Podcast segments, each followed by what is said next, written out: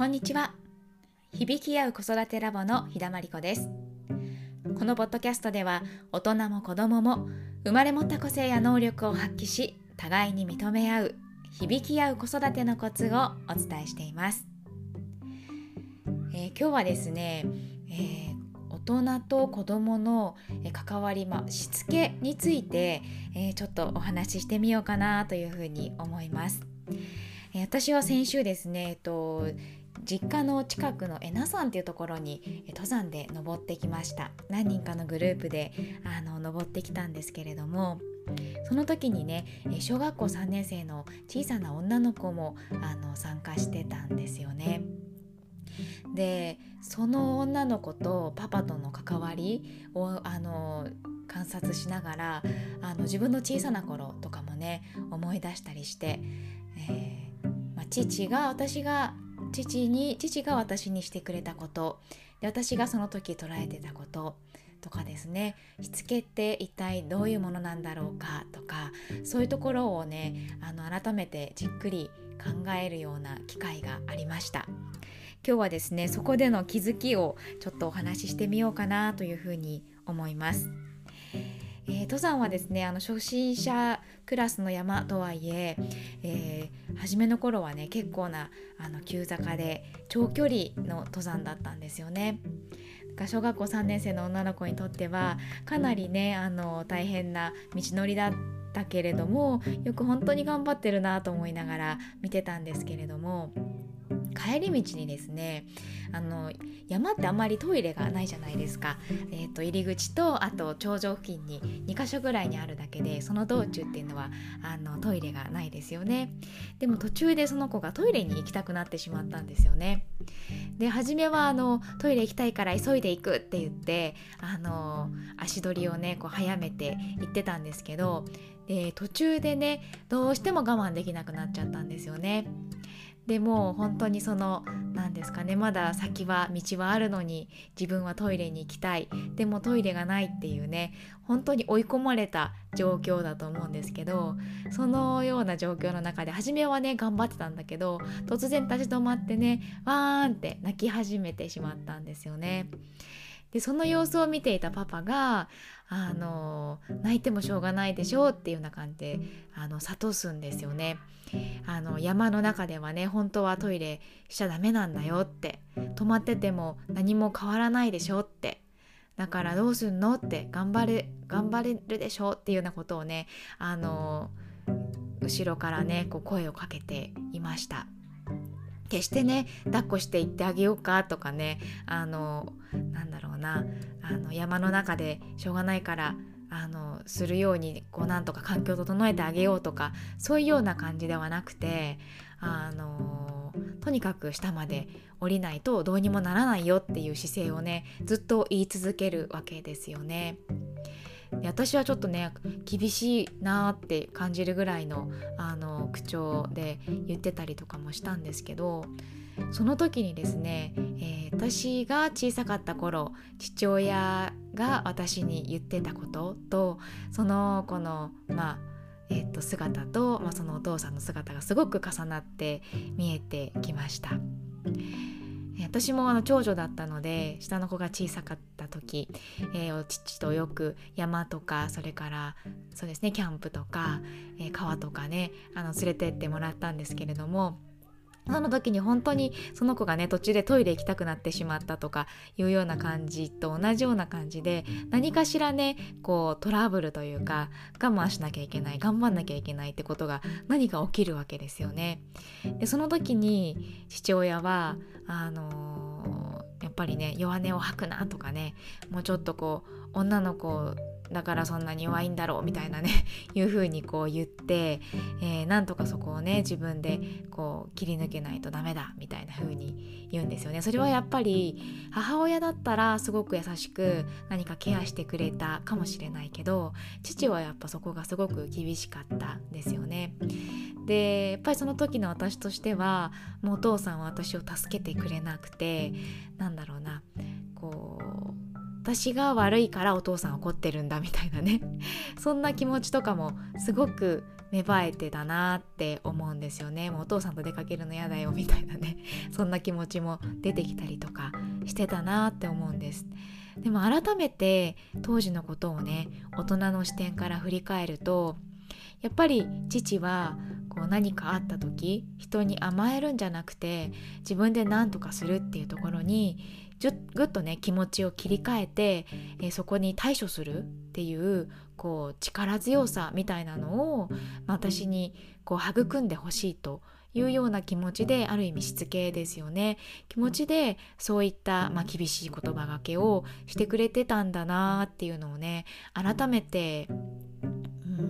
なんか振り返りながらあの思いました。なので当時はね本当にお父さんと行くと嫌なことばっかりあるとか、まあ、楽しいことももちろんあったけどそういったところに関してはすごく厳しかったので嫌だなって思ってた気持ちが正直あったんですけどでもそれはあの私をこう意地悪しようとか何かこう自分がダメだっていう風にこうねあの否定しようとかいう気持ちではなかったんだなっていうのをあの大人の視点から捉え直すようなことがあのできました。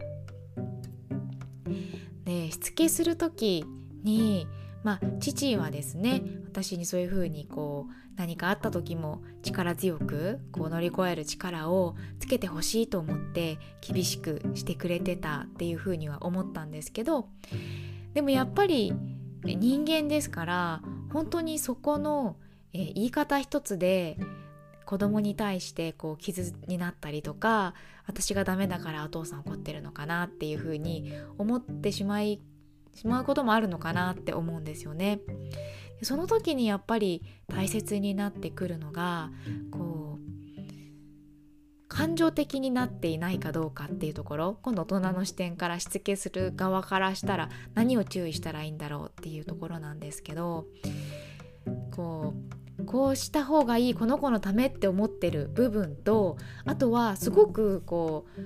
何て言うんですかねその自己否定が大人の方の自己否定もあぶり出されて感情的にこう言ってしまう部分っていうのがすごく混じってしまうような気がするんですよね。だからしつけの部分と感情的な部分っていうのはやっぱりきちんと分けた方がよくて怒りのままにその怒りをぶつけながらしつけるんじゃなくて今はこうした方がいいって状況を客観的に分析してそこに自分をこう居続けてぶらさない状態でしっかり伝えるっていうのと何かこうなんでこんな泣いてばっかりいるんだ弱い子だなっていうようなこう怒りが湧いた状態でそれをねしつけとして言うのとではやっぱり全く伝わり方が違うんじゃないか。とも思うんですよね。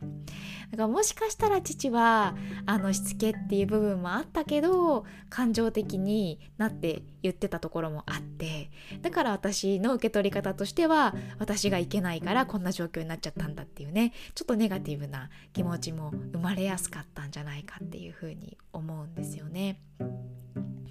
だから大人になった時、まあ、感情をぶつけながら言うんじゃなくて事実をしっかりとあの何ですかね。しっかりこうお腹の底から言うというかこれは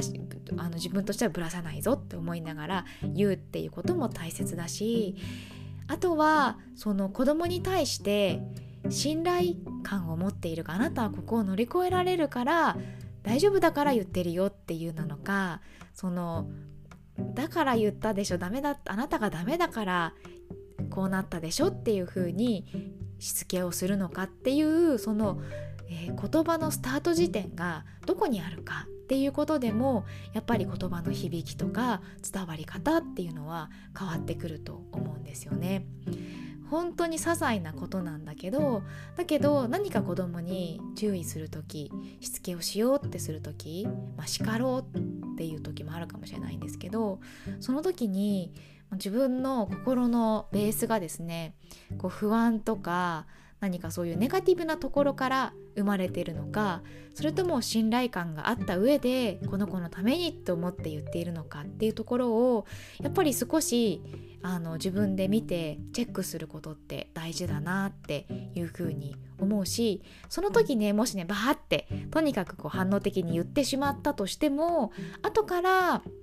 振振り返ってどうだったかなっていうのを自分の中でこう振り返っておくこと整理しておくことっていうのがやっぱりあの大事でそれをこう見つめていけばいくほどやっぱり子供に伝わる言葉とか届く言葉とか意味のあるしつけっていうのができていくんだろうなというふうに思いました。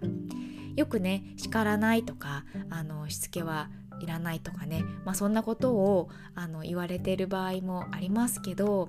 でもその叱る叱らないとかじゃなくてやっぱりその子供に何かを伝える時の心の、えーと、出発点がどこにあるのか怒りの感情が乗っているのかそれとも信頼感とか何ですかねこう愛情みたいなところが乗っているのかっていうところで全く子供への伝わり方は変わってくるのでそこをねあのしっかりと見て伝えていく必要はあるんだろうなとも思いました。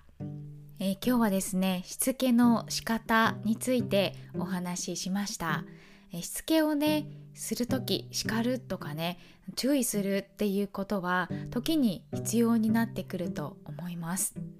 でもその時にやっぱり怒りとか不安とかネガティブなところからしつけをするのではなくて本当にね、まあ、その子が大丈夫っていうところをしっかり自分で確認しながらそれでもなおこれをねやっぱり伝えていきたいっていうところであのしつけをするっていうところに立った方がきっと子どもの心をね不要に傷つけることはないししかもちゃんとね子供にも、えー、そのしつけの意味とそれから親としての、まあ、深い部分でのあのその子を思う気持ちでそのしつけのね、こうしつけがなぜそれが必要なのかっていうところとかも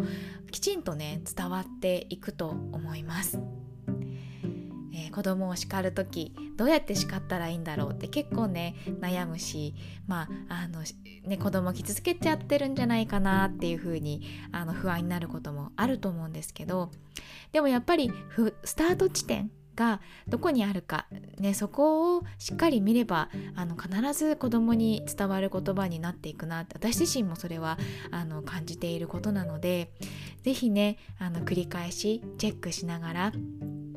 自分の言葉の響きっていうのを確認して子供に接してえー、いけるといいなというふうに私自身も常々常々思っています。それでは今日はこの辺で今日も聞いてくださりありがとうございました。響き合う子育てラボではメールマガジンをお届けしています。登録していただくとありのままの自分と子供を認める秘訣ということで11日間のメール講座をプレゼントしていますのでよかったら受け取って読んでみてください。ではまた来週水曜日にお会いしましょう。